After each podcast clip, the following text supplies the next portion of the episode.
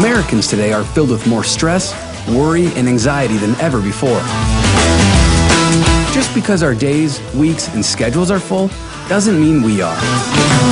In this series entitled March Madness, we encourage you to lean in as we discuss how to have a meaningful life filled with peace and purpose amidst all the madness.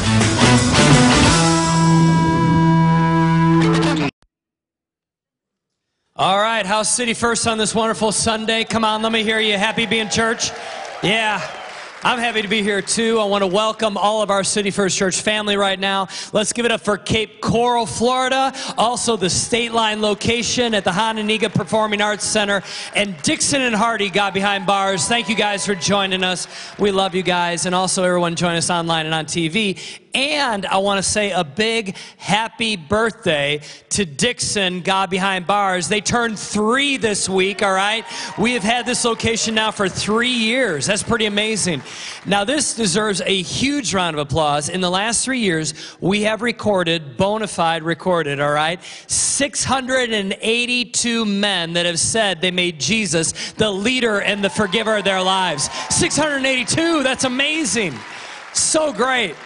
And so we are now uh, in this series called March Madness, and we're talking about how things in our lives can create madness in our minds, all right?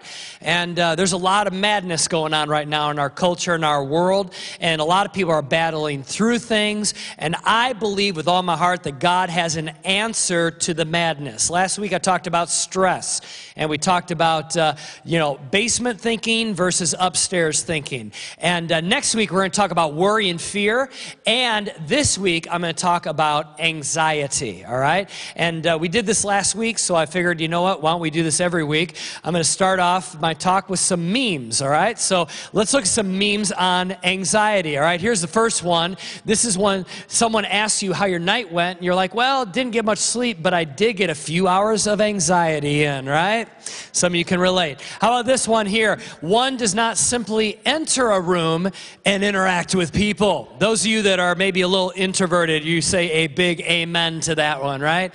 Also, here's another one, number three anxiety says, What if this happens? Me. But it won't. Anxiety, but what if it does? Me. You got me there, right? Some of you think that way. All right, this is for those of you that are essential oils fans. Uh, I heard lavender relieves stress and calms anxiety. Me, right? That's you. Uh, also, the last one is this pretty much explains my life. Some of you can relate. So, last week we talked about our brains, that literally our brains have upstairs thinking and downstairs thinking. And upstairs is where we focus on the meaningful things of life. We think rationally. Downstairs is where we get in our emotions, and many times we will ruminate on all the things that could happen or bad things that are happening. And I would just say if for some reason you were not able to make it last weekend, uh, go to our YouTube channel, go to our website, cityfirst.church, or download our app and watch it. And here's the reason why. Had many, many comments about last week as being super helpful and super beneficial especially in a very stressful environment that we live in. And I'm going to build upon last week's talk. And so it's important that you maybe learn about what we talked about last week. But even if you didn't hear it, you're going to be able to join right in. This week, I'm going to talk about anxiety. And I want to start off by making something really clear, and that is this that uh, some of us listening in today at all of our locations, we deal with what they would call chronic anxiety. In other words, there is an, an anxiousness that's kind of always with you or periodically with you. Um, also, there are those of you that maybe you don't deal with chronic anxiety, but you, you deal with kind of like a period of anxiety. Maybe it's temporary, it's just a season. Uh, maybe something's going on in your workplace. Maybe something's going on in your marriage or in key relationships. Maybe um, your finances, your health, and there's, there's like a season of anxiety wherever we find ourselves, let me just say this anxiety is a part of life. Um, it's, it's a part of our makeup that when we experience things on the exterior, um, that it many times kind of gives us some confusion on the interior in our minds, and we start having anxious thoughts and things like that. So, uh, you know, the CDC says this on their website says more than 50% of Americans will be diagnosed with a mental illness or disorder at some point in their lifetime. Think about that. That's over half, one out of every two of us, sometime in our lifetime, will be diagnosed with a mental disorder or an illness or a mental health issue, you could say. So, right now, if maybe you're struggling with mental health, I will tell you today is definitely going to be an, a bullseye like topic and, and message for you, so lean in. But I will also say this if today you're going, I really don't deal with anxiety. I want you to listen in and take copious notes. And here's the reason why because most likely someone in your sphere of influence is dealing with anxiety. It could be a spouse, it could be a child, it could be a parent, a brother a sister, a best friend, a coworker, or a fellow student. Someone, statistically speaking, is dealing with it. They may not admit it, but they're dealing with it, and you can help be the solution. You can help in their journey. So, either way, we believe this that Jesus created the mind. Jesus created your mind and my mind.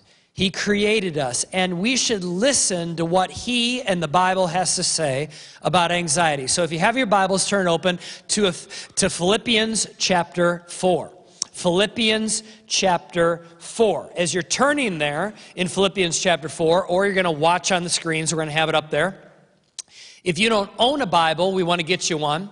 Uh, if you're one of our physical locations, just go to the next step booth and uh, on the way out and say, I don't have a Bible, we'll give you one.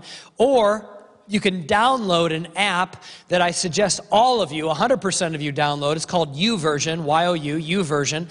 And it is a Bible app. I use it all the time, and it is super helpful. So um, that way you could always have your Bible with you, all right? So, Ephesians chapter 4, verse 6. Let's go ahead and read. Do not be anxious about anything, but in every situation, by prayer and petition, with thanksgiving, present your requests to God. Now, I want to read that again. And when I point at you at every location, when I point, I want you to say the next word in the sentence, all right? So let's try this, all right? Do not be anxious about, but in situation by prayer and petition with present your requests to God. There are some very, very specific things in this verse that we're going to talk about today. But I will say this if you've ever dealt with anxiety, you've probably, if you're a person of faith or you're curious about faith or been around people of faith, you probably have heard this verse. Some version of it, maybe because this is the most famous verse in the Bible about anxiety. Literally. In fact, if you Google anxiety and Bible or anxiety and faith, nine out of 10 times in your results, you're going to have this verse pop up. In fact, this verse has been used hundreds of thousands of times to help people who deal with anxiety, but most people don't realize this. As the Apostle Paul is writing this letter, and this, by the way, originally was a letter, it's not a book, it was a letter to a church in Philippi, in the region of Philippi. He wrote this verse, but actually, he wrote an entire letter, and really, he starts talking about anxiety two verses ahead of this. So we always look at verse 6, but really, he starts talking about it in verse 4. So let me rewind a moment and go into verse 4 for a minute. It says this. Rejoice in the Lord always. I will say it again rejoice. Let your gentleness be evident to all. The Lord is near. Now, some of you are like going, well, he's not talking about anxiety. No, he's teeing up the ball for verse 6. You hear this? He's teeing up the ball. He doesn't start thinking about anxiety in verse 6. He starts talking about it in verse 4. And we're going to talk about this today because, again, let me say this if you are dealing with anxiety or you know somebody who is, whether it's chronic or short term anxiety, You got to start in verse 4. Rejoice in the Lord always. I will say it again, rejoice. Let your gentleness be evident to all. The Lord is near. If you have a physical Bible, underline that sentence because when you are in an anxious moment, you feel very alone. Okay? The Lord is near. Then he parlays into the famous verse Do not be anxious about anything but in every situation, by prayer and petition, with thanksgiving, present your requests to God. What will happen? And the peace of God, which transcends all understanding. Some of you, you memorize, if you grew up in Sunday school, a different version. Peace that passes all understanding will guard your hearts, will guard your hearts, will stand guard to your heart, also to your mind. So, therefore, peace will be like the, the security guard that is guarding your heart and is guarding your mind in Christ Jesus. Now, in this verse, there are some elements and some steps that we are going to dissect today that's going to be very helpful if you deal with anxiety. If you are dealing with anxiety, now listen to my words dealing with anxiety. Why I say dealing with is because if you put these steps into play that I'm going to give you today, you're not going to have an instantaneous cure to anxiety. And I want to make that very clear because for those of you that deal with anxiety, if you've ever had anybody give you a simple answer to the complex stuff going on in your head, it almost is borderline offensive. Right? It's like it's like, you know, if you're going through an anxious moment and somebody looks at you and says, "Well, just don't be anxious." Okay. and I don't want to be that guy today. Because I don't think the Bible is signaling that the steps I'm going to give you is an instantaneous cure, like God doinks you on the head with a magic wand, and all of a sudden, boom, all anxiety is gone. No, instead, as you put into practice these steps, over and over and over again, you will begin to see a renewing of your mind, and you'll see the anxiety level begin to go down over time because it's not just a one time prayer. And it's not just a reading your Bible one time and all of a sudden all the anxiety goes away. It's a process. In fact, on the count of three, let's all say the word process. Ready? One, two, three. It is so important that you understand that because it is a process of renewing your mind, getting your thoughts out of the basement and into the upstairs portion of your brain. And again, if you don't know what I'm talking about, listen to last week's message. It will make more sense tell you a little story. In 2019, it was actually August in 2019. I was on a mission trip on the other side of the world with a with a team, and and um, Jen was back here in Rockford. And uh, in August, received a text message from um, one of our best friends in the whole world. Uh, her name is Jill Johnson. She's married to Sean Johnson. Together, they lead Red Rocks Church in Denver, Colorado, a dynamic church that runs 13, 14,000 people on a weekend. Um, Jill and Sean are very close friends with Jen and I. We vacation together, um, we hang out together, we talk. Um, in fact, they used to live here in Rockford, it's where they met. In fact, Sean uh, gave his life to Jesus literally right here in this auditorium. Um, he was on staff eventually here with me. And then also, Jill was a teacher over at our school, Christian Life Schools. And they met here in Rockford, Illinois, got married, and uh, ended up a little over 15 years ago going out to Denver, launching out of here to go plant a church called Red Rocks. They started in a living room, and now it runs 13, 14,000 people on a weekend. And uh, just an amazing couple. Well, this text message from Jill said this, and I'm paraphrasing, but basically said, please pray for Sean. He's having an anxiety attack. I've never seen it this bad. Please pray. So we began to pray, obviously. And later on, we found out, Jill told us, that Sean was driving down the highway in Denver, um, there on the west side of Denver, next to the mountains. And basically, um, he pulled over his pickup truck.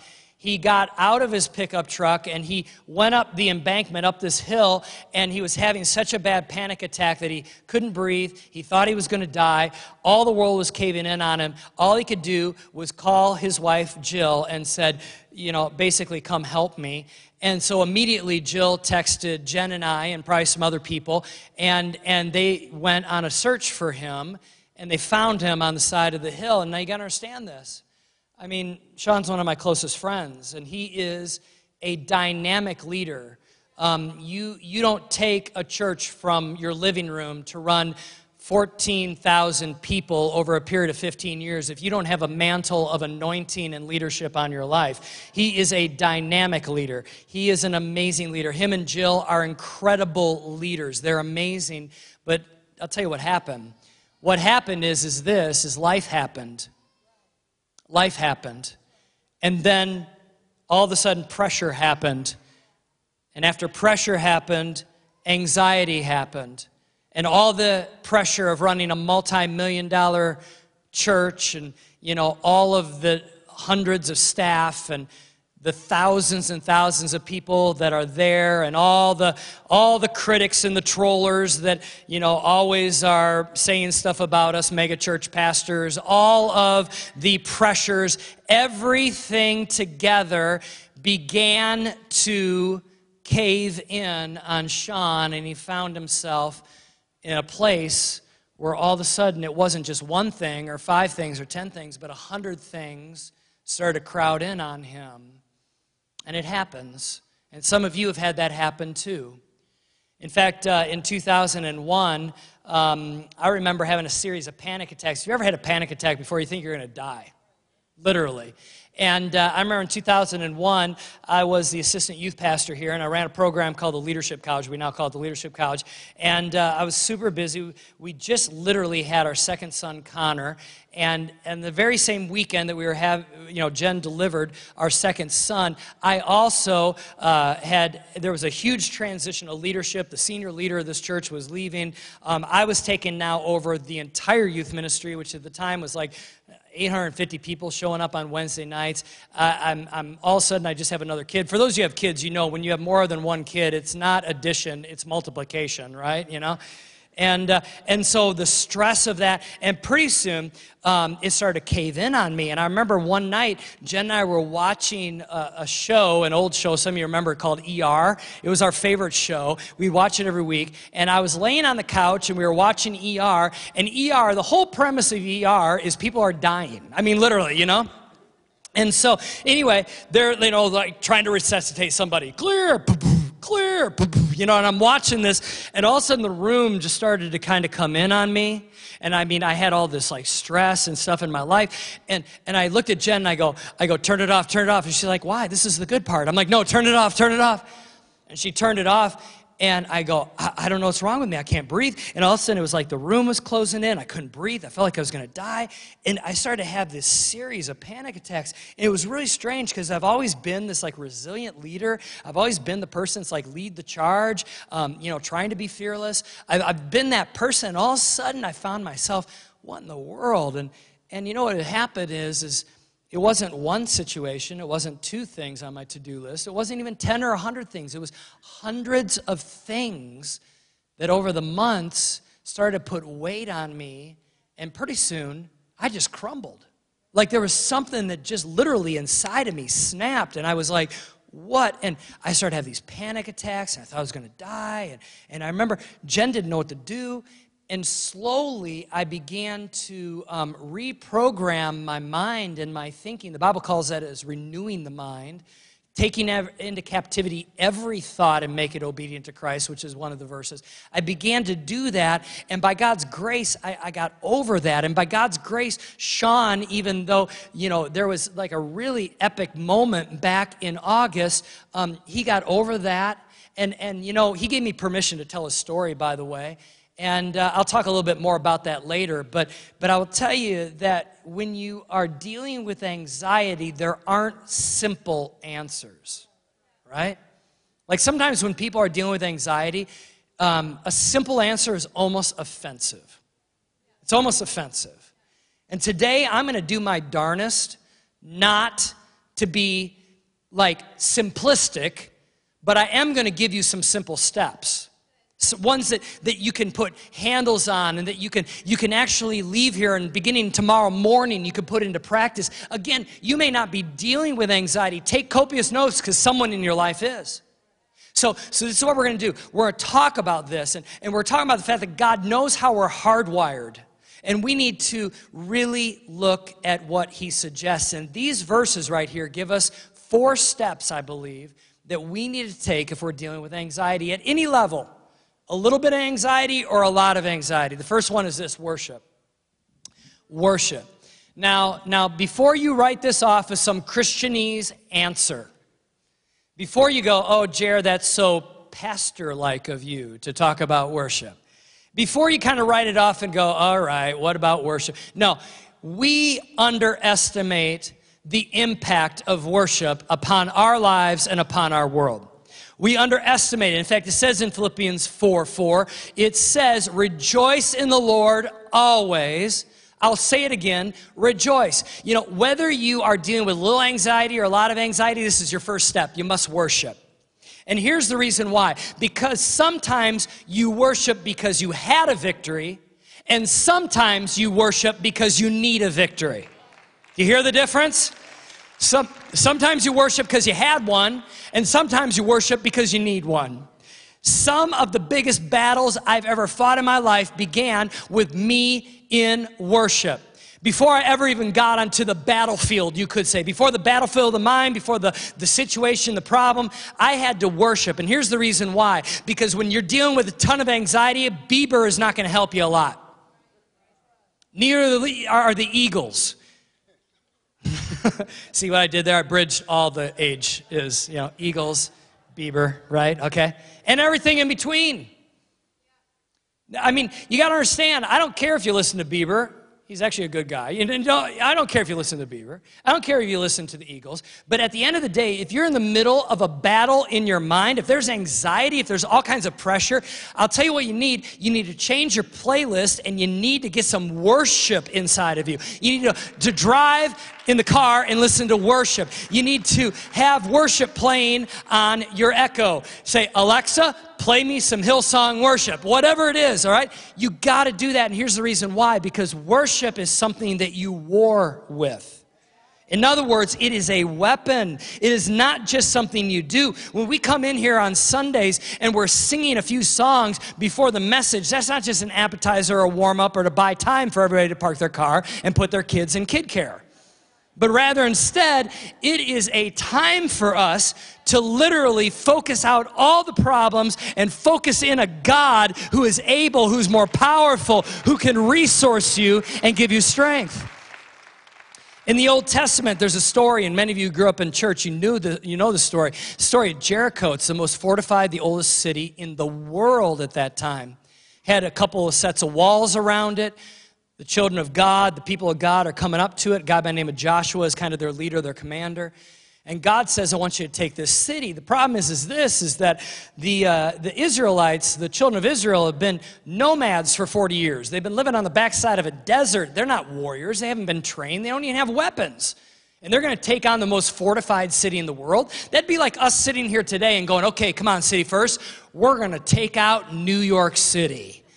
I mean, we'd be like, well, what? What? You know, I mean, there, it just, there's just no way. I mean, right? We couldn't take it out because we wouldn't know what to do. They didn't know what to do. So God said, This is what I want you to do. I want you to put your priests, modern day version would be pastors, put your pastors in front of the army. That's not because God didn't like his pastors, all right? Does that make sense? But rather, he said this put them in front and give them trumpets and have them blow the trumpets. And when they blow the trumpets, a miracle is going to happen. And so, sure enough, they blew the trumpets. The walls supernaturally crumbled and went to the ground. The people of God rushed in and took the city. Now, you got to understand something. Historians don't believe these were normal war trumpets. Like if you ever watch a movie or seen pictures, you know, somebody's on horseback and they have a trumpet, like the army's there, and they're like, you know, and everybody like rushes in. Wasn't that kind of a trumpet? In fact, it wasn't a war trumpet, but rather instead, the trumpets that we believe that the children of God used were actually worship instruments. They're actually worship trumpets. In other words, what did God do? He put his pastors up front, which probably they're the least qualified to be a soldier, right? Up there, with worship instruments and said, I want you to worship before the battle even begins. And in the worship, something supernatural is going to happen. What is God saying to us? Before you battle anxiety, fear, worry, you will worship. Worship first. And it's so important to do. I know some of us, it's kind of like, what? Yeah. You know what? Instead of, of listening to just whatever is on the radio or whatever is on your, you know, playlist, on your iTunes or whatever, why don't you listen to some worship right now if you're like, I'm in a moment of anxiety? See what happens. When you start proclaiming the fact that God is bigger than the fear that is raging inside of you, something amazing will happen. The second step is this prayer. Worship and prayer seems like a pretty typical sermon, right? But listen closely. Listen closely to what it says in verse 6. Because in verse 6 it says that don't be anxious about anything, but in every situation by prayer and petition. Prayer and petition. Prayer and petition. Prayer and petition, isn't that the same thing? Like when you pray, don't you ask for things, right?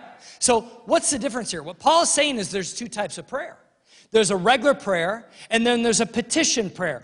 Two different types of prayer. So, what you got to do first is you got to do the normal prayer, and that is this. That kind of prayer is a prayer of declaration. You're taking the Word of God and you're declaring it over your circumstances, over your mind games, over what's going on inside of you and around you. You take the Word of God and you declare it. You declare who God is and what He is going to do. For those of you that were here on First Wednesday, which by the way, we had an amazing First Wednesday, so you need to show up to these. But when we were here on First Wednesday, um, you know, there was a time that I read Psalm 91 as a part of the service. I'm going to do part of Psalm 91 today, and I'm going to show you something. I'm going to show you how to personalize the scripture and make it a prayer. What you're going to see on the screen is the scripture. What you're going to hear me say is a personalized prayer. What you're doing is, is you're taking the scripture and you're praying it back over your life. You know, with everything going on right now, whether it be the coronavirus, whether it be the economy, whether it be, you know, the, the stock market is up and down, uh, whatever it is. I mean, whatever it is that's giving you anxiety, listen closely to this passage of Scripture and how I personalize it. This is how you pray back the Word of God. Psalm 91 When I dwell in the shelter of the Most High and rest in the shadow of the Almighty, I will say of the Lord, He is my refuge and my fortress, in God in whom I trust. Surely He will save me from the fowler's snare and from the deadly pestilence. He will cover me with his feathers, and under his wings I will find refuge. His faithfulness will be my shield and my rampart.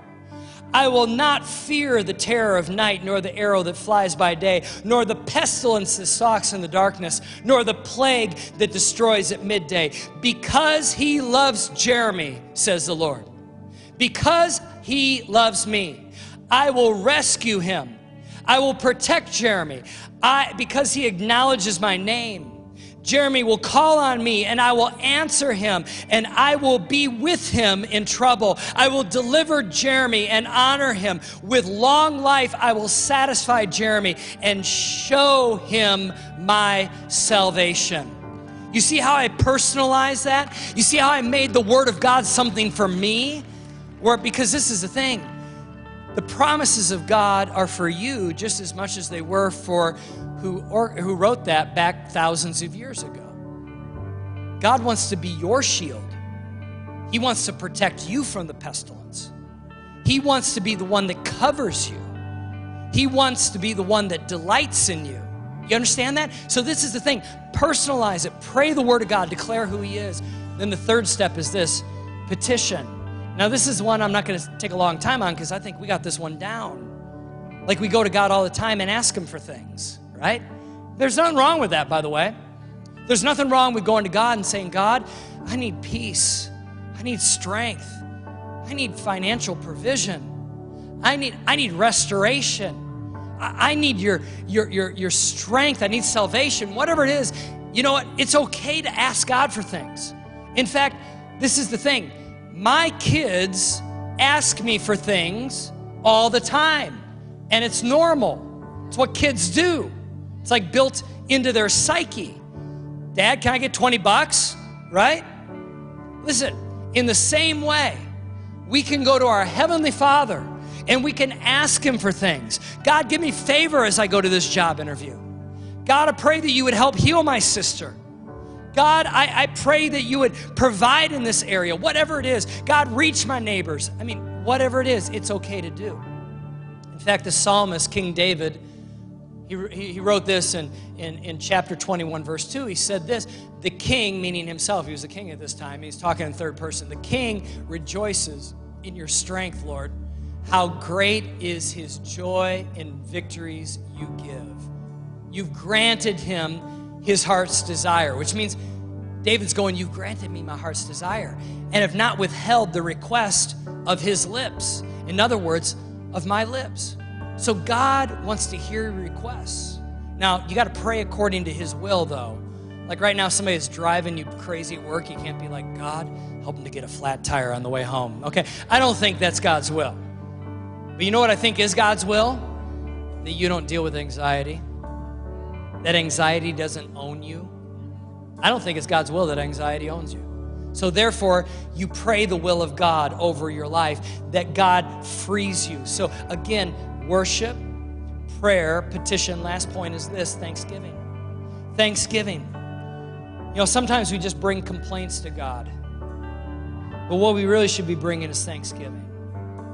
This is how we get our thoughts out of the basement, like I talked about last week. It's hard, so hard, almost impossible to be anxious and thankful at the same time.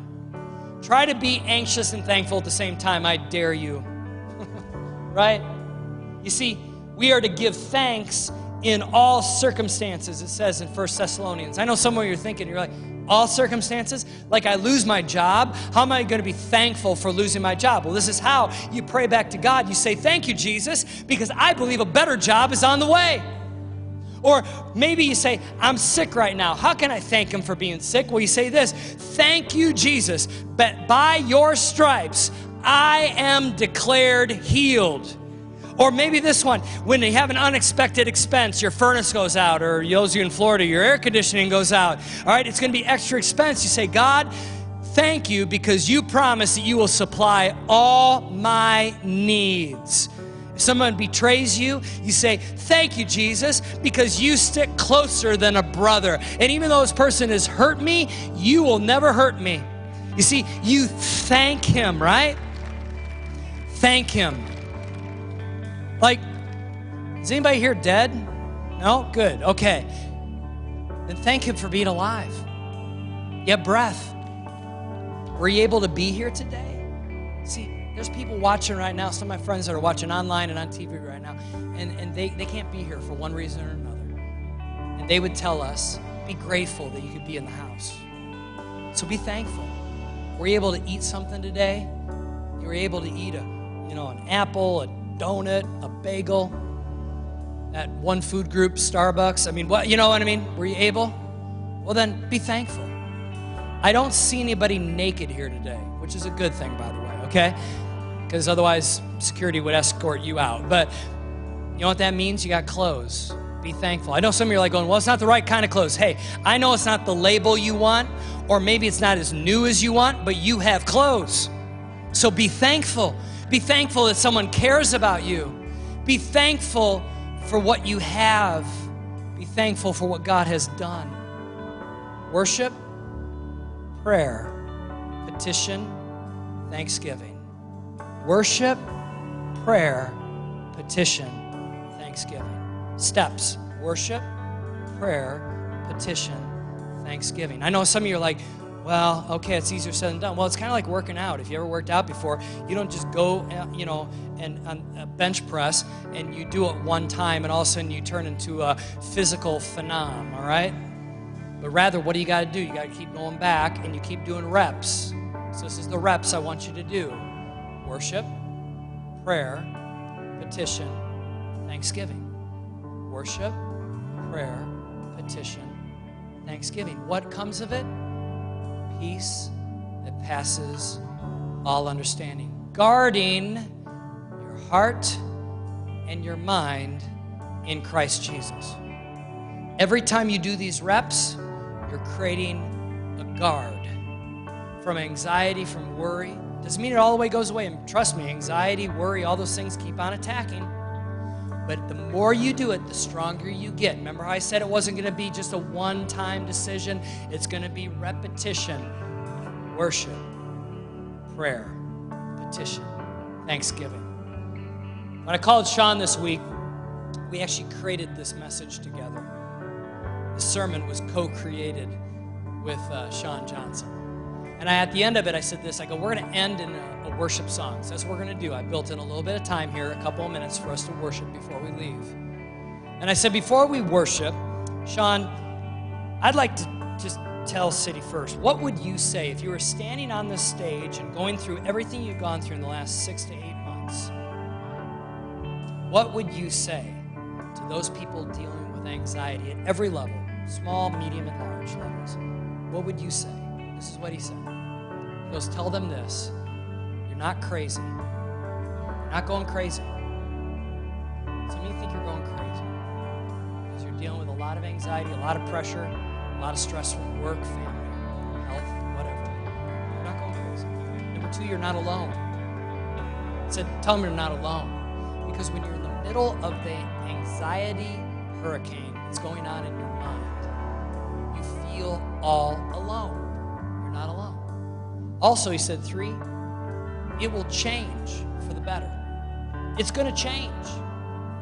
In fact, don't make any permanent decisions based upon the temporary feelings that you're feeling right now. You hear that? That's something I tell people all the time. Don't make any permanent decisions based upon the temporary feelings. It's going to change. It's going to change for the better. Fourth thing he said is it's not the end. You are not at the end of the road. That God has a bright future. There are solutions that He will help you. You got to do these reps though. Worship, pray, petition, thanksgiving. So if you do your part, God's going to do His part. Now we're going to sing a worship song to close. And as we do that, for some of you, this worship moment is not just a time of singing, you're going to war with worship. You're going to go to war with worship. Do you hear what I'm saying? You're, you're going to use this as a battle. That, that, that this is a moment that you're going, God, I'm going to step into worship and I'm going to exalt you above all of the madness all of the stuff that's swirling in my mind and in my heart right now, I'm bringing you above it because guess what? You're the solution. You're the source. You are my strength. You are the one that is the rescuer. I'm going to bring you up out of all of this mess. Instead of focusing on the mess, I'm going to get out of the basement and I'm going to focus my thinking on you as my solution and my provider and my savior. And so, in a moment here, as we worship, don't just worship with passivity, worship with passion, right? So come on, stand to your feet. No one leaving unless it's an absolute emergency. We got a little bit of time here. We're going to sing a song, and this is how we do our battling. This is how we do our war. Our war is a spiritual war, our war is not a physical war. We are warring against principalities and powers, the Bible says, in high places. Worship begins to prepare us for the battle, it begins to do a supernatural work inside of us. So, Lord, right now I pray in the name of Jesus Jesus, that God, you would come into this place and this space, and that, Lord, your anointing would fall. And I pray that, God, we get our eyes on you, our focus on you, the provider, the, our rescuer, the one that is our Savior. We love you in Jesus' name. Amen. Let's go ahead and sing.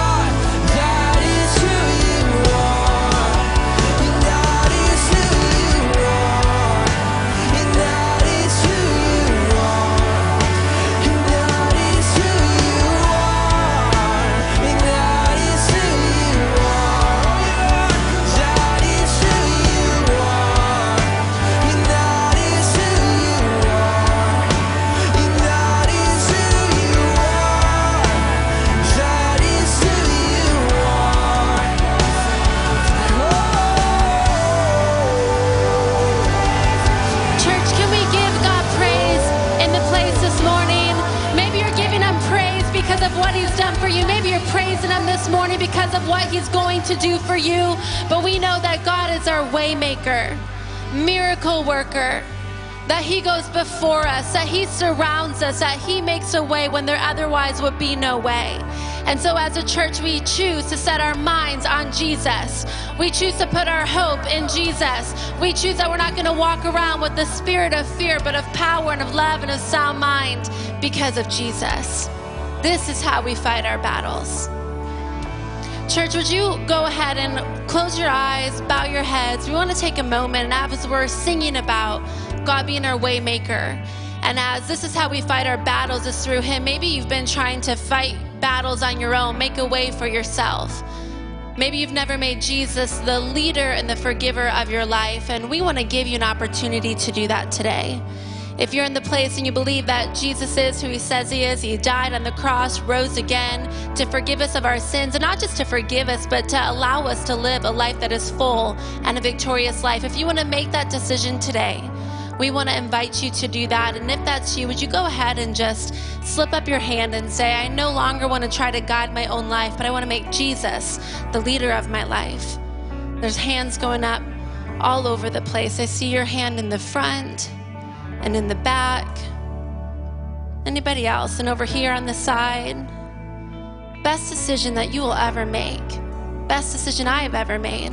Amazing. Go ahead and put your hands down. And I'm going to ask everybody to pray this prayer with us so that nobody feels like they're doing this alone. But let's all pray this prayer. Jesus, thank you for dying on the cross for me. Thank you for your forgiveness. I choose to make you the leader and forgiver of my life. In your name I pray. Amen.